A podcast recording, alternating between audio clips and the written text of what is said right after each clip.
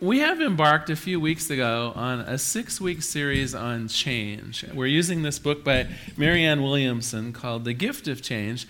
And her postulate, her premise, is that change happens in our lives one of two ways, and we get to choose. The first way is that kind of change that we're perhaps more familiar with, the idea of something happens and then we got to change, right? It's the losing the job, it's the, you know, the loved one that moves away, it's the schooling that's finished, it's whatever it is, and then suddenly we're stuck in a totally reactive mood, just having to change. The other way that she outlines, though, is for us to actually become the change. And this one isn't as obvious, I would say, because it asks us to stand up and represent that which we want to experience in the world. So if we want to have more love in our life, if we want to have more abundance in our life, if we want to have more joy in our life, Marianne Williamson says we need to become that thing first. That this form of change starts on the inside and moves out into the world. And so if you want to experience more love in the world, what do you need to do to be love in the world?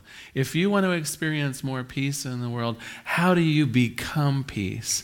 And this takes some thought. That's where we started this series a few weeks ago.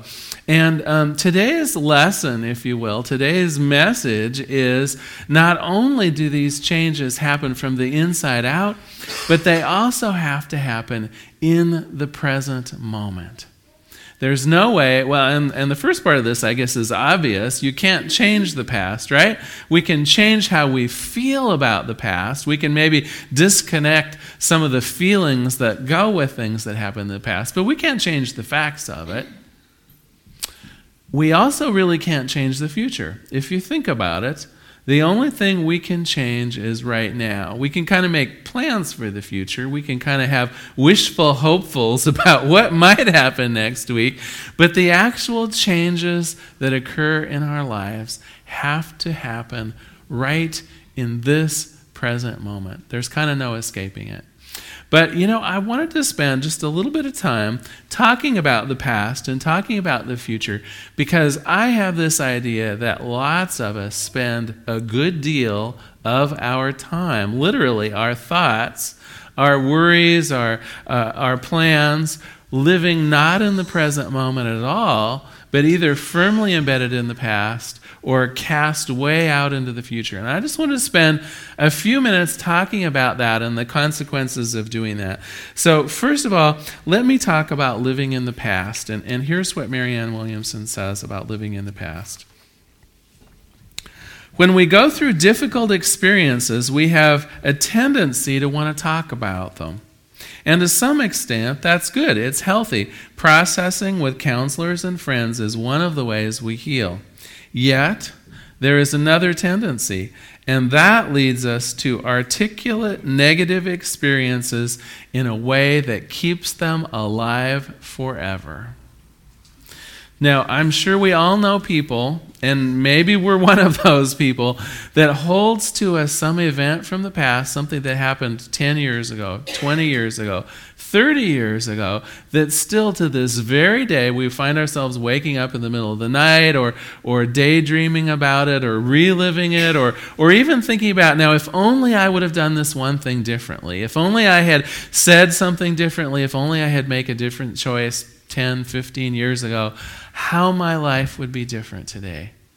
And there is this tendency, I think, to go beyond the simple talking it over once. I mean, I do think that's healthy. When something happens to me that is particularly stinky, I get on the phone, I call a practitioner, I call a friend, and what I like to think about is I'm just kind of getting it off my chest in terms of once and for all being done with it. And there is something, I think, therapeutic about sharing it with a friend, really kind of playing it out, maybe even playing it over the top a little bit, just to get the energy and the, whatever it is out there, and be done with it.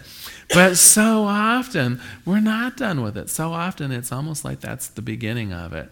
And what will happen is years from then, it's almost like we're wearing it like a name tag, a little badge of courage. I lived through my first husband. Do you know what I mean? Or I lived through whatever it is. I lived through the onset of diabetes, or I lived through, being maybe an abused wife, or having some abuse as a child, or something like that. And at some point, it no longer becomes healthy, and it's almost something that absolutely just keeps us stuck in the past. All right. Well, living in the past is interesting, and I thought I would share our joke about the good old days or living in the past. And I think you might find this, this is kind of one of those sort of vaguely sexist jokes that I hope you have fun with it, because it's intended in fun. Okay, so Frank and Ruth just celebrated their 25th wedding anniversary, and that night as they're getting ready for bed, Frank looks carefully at Ruth. "What are you staring at?" says Ruth. "Darling," he replies, "I've been thinking. When we got married 25 years ago, we lived in a small apartment. We drove a cheap Ford car. We watched TV on a small 15-inch black and white television. We couldn't even afford a proper bed, so we had to make do with a sofa bed. However, despite all that, I was so proud to be sleeping with a sizzling 25-year-old blonde." Now, however, there's always the but, isn't there? Now, however, we have a large house in the Hamptons, we drive a Lexus, we have a 42-inch Sony flat screen, and we have a king-size waterbed. But here's my problem, he said with a twinkle in his eye. I'm now sleeping with a 50-year-old woman. You're obviously not holding up your side of things. Ruth, with an equal twinkle in her eye, and being a very reasonable and sensible lady, says to Frank, "Stop living in the past, dear. But if you must, I have a solution. Go out and find that sizzling 25-year-old blonde, and when you find one, I'll make sure that once again you're living in a small apartment, driving a cheap Ford, sleeping on that same sofa bed, and watching that 15-inch black and white television set."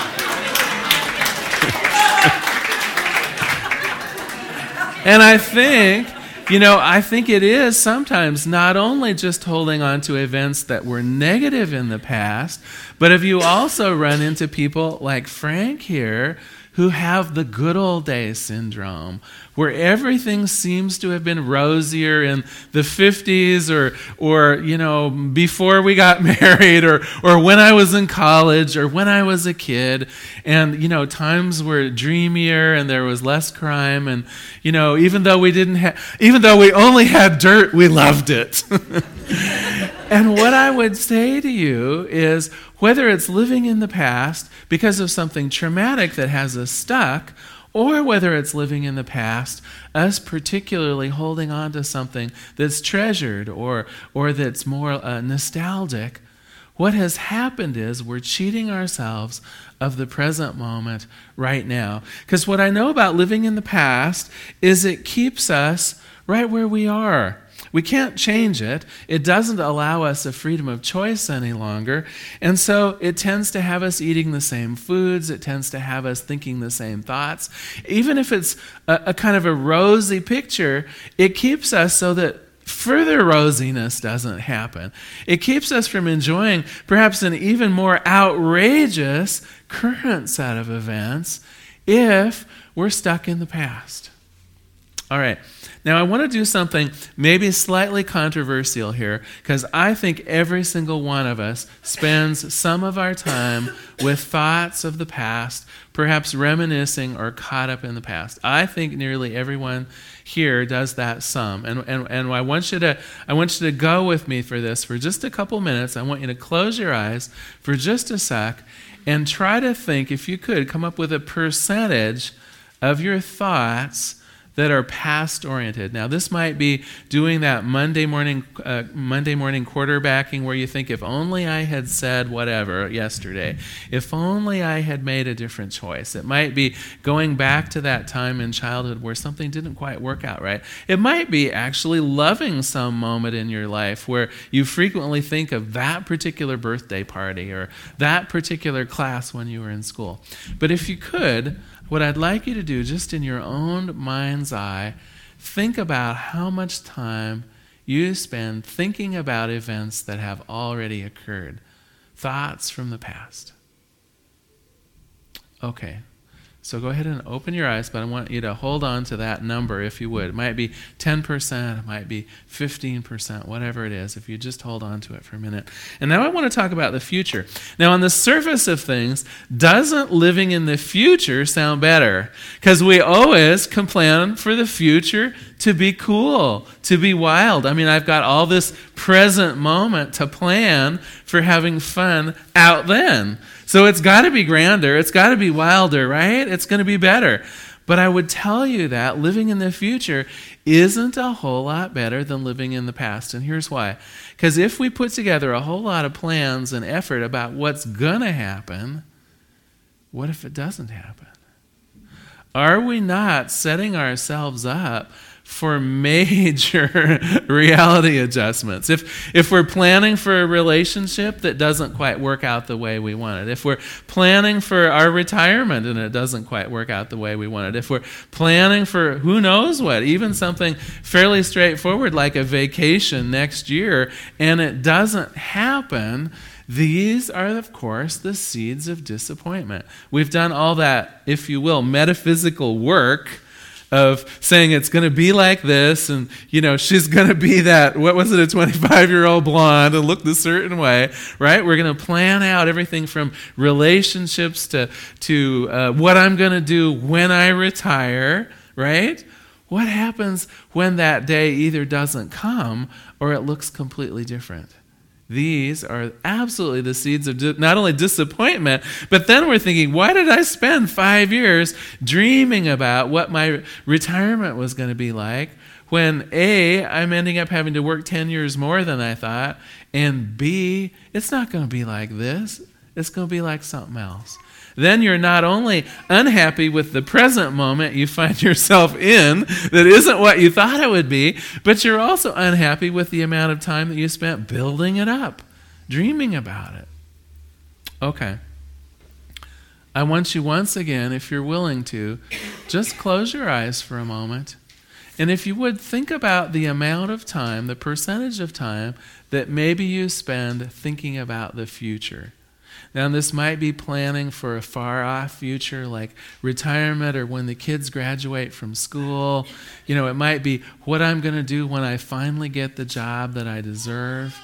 It might be what I'm going to do when I'm feeling more healthy and active. Whatever it might be that's wishing for the future, that's hoping for the future, that's making plans for the future, if you'd also somehow put a percentage to that. How much time are your thoughts straying out into the future? Okay, and when you've got that, you can open your eyes again. And there is a caveat, I will say, about planning for the future. I was laughing, you know, if we didn't do some planning for the future, the world could be kind of messy. I know Linda Rossi and I were planning on Easter the other day in terms of the music we were going to do and what I was going to be saying and all the different stuff. And, you know, what if we just woke up Easter morning and came to church and Linda said, wow, I should call someone to come and sing maybe today. I wonder if Craig and Laura are available. Hey, you doing anything this morning? I mean, obviously it makes sense, doesn't it? We do have to do some amount of planning in the future. And yet, I was thinking about the luncheon where we did do that planning, and we were fully present in that moment of having lunch together and doing the planning. And also, it makes a fair amount of sense. I think we really are going to have Easter this year. So it isn't like that maybe someday kind of thing. It's only just a few weeks off. So the timing was great. We did a little planning in the future, but yet we were fully present in what we were actually doing. So that's how, you know, because I will get criticism sometimes saying, well, if I only just live in the present moment, you know, then maybe I'd never pay my bills because they're due someday, okay? So, of course, it is okay to make plans for the future, but be solid in what that is. Don't plan for things that have a likelihood of not even occurring. All right, now I need a couple volunteers from the audience because we're going to have a game show here. Could a couple people come up and help? It's not too much. It's kind of Vanna White job. We've got one, Carolyn. All right.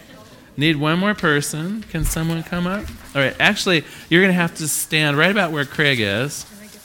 Yes, if you could, that would be great. And you're going to be kind of, if to unroll it all the way, yeah, as far as you can get there. All right. Now, the name of the game show that we're going to play today is How Long Does Your Minister Live? Now, I know, it sounds a little crazy at first, but bear with me.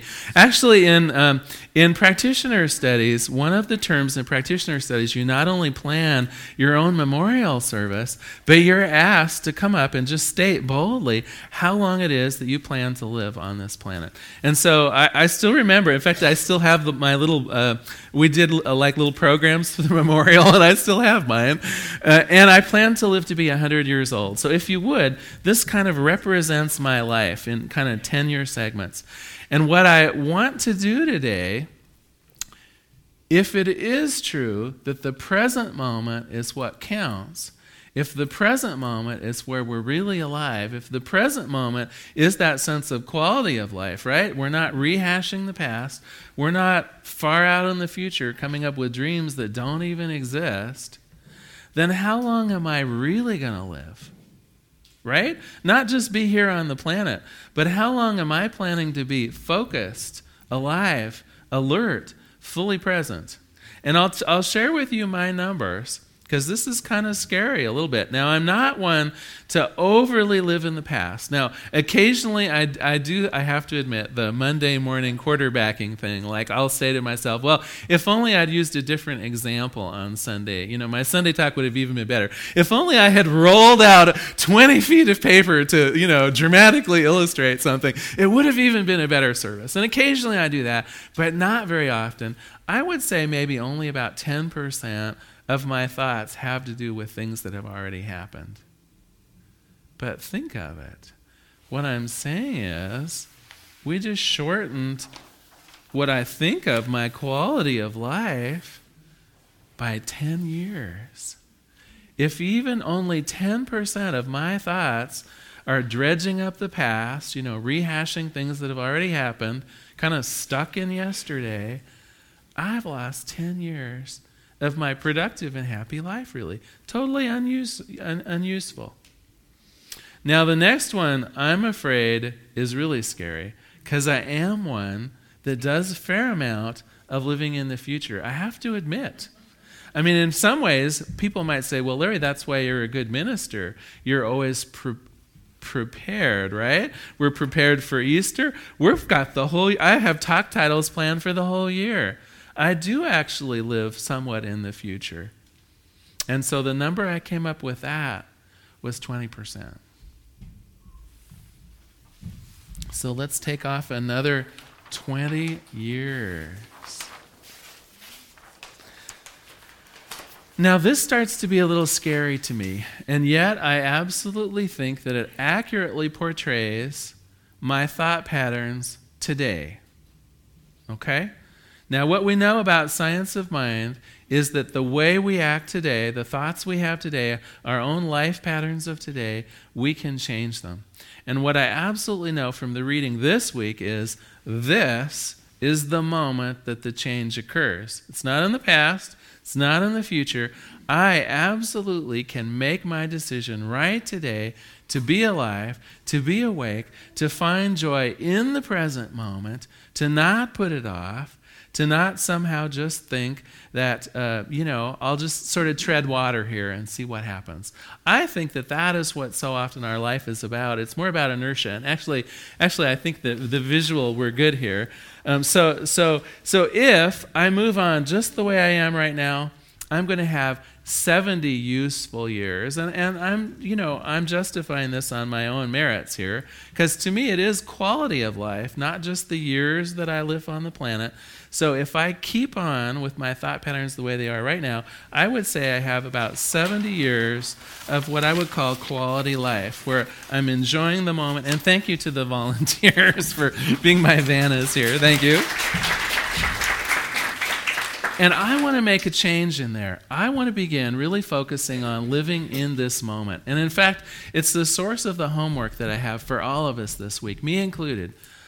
And this is perhaps the most pleasant homework I have ever assigned to this congregation or to anyone or to myself, and that is simply, I want all of you to go home, when you go home, and stay for the concert actually, because it'll fit right into this, I want you to enjoy this day.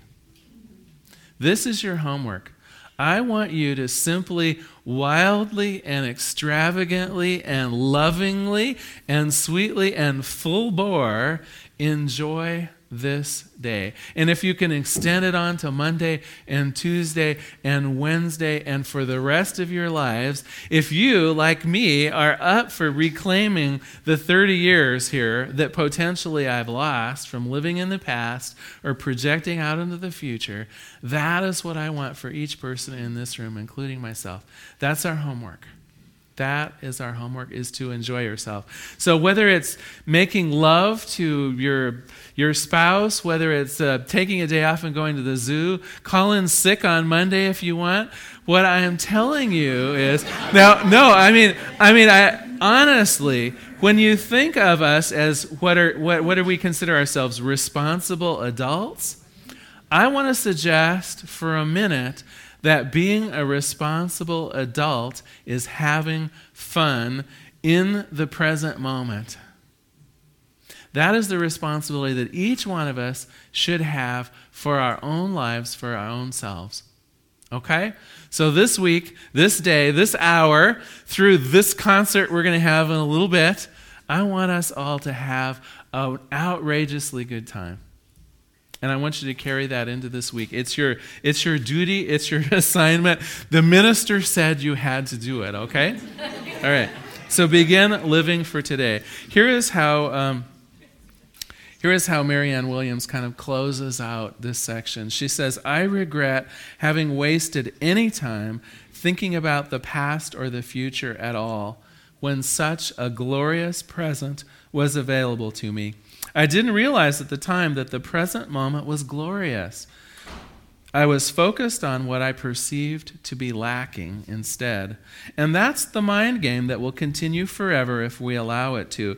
In the past, I didn't realize how perfect things were, just as I don't always realize how perfect they are right now.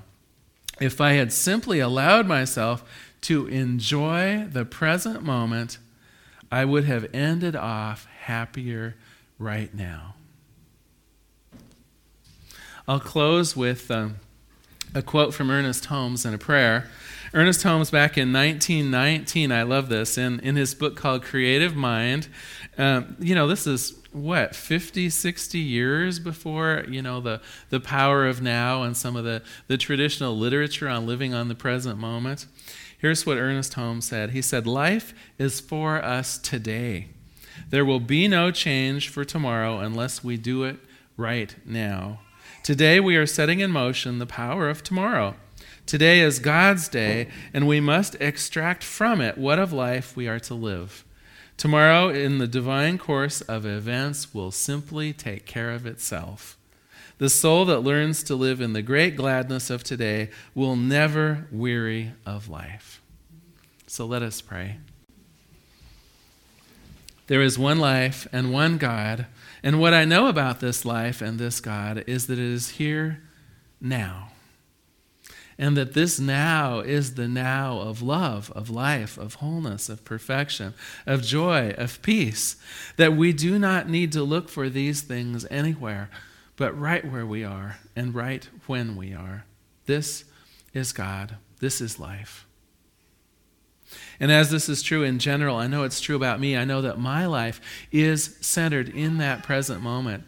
And as it is true for me, I know it is true for each person in this room, that each person here becomes ever more aware of what's going on right now in their lives, that there is that ability to take stock of what's going on. And if the mind drifts of the people here, that they are pulled back into that present moment simply by the smells and the sights and the feelings of what's going on around them, firmly anchoring them in the now.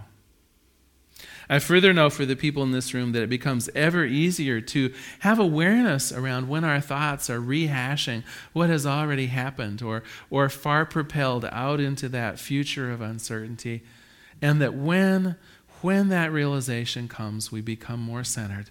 We become more back into ourselves, into our own bodies, grounded in the now.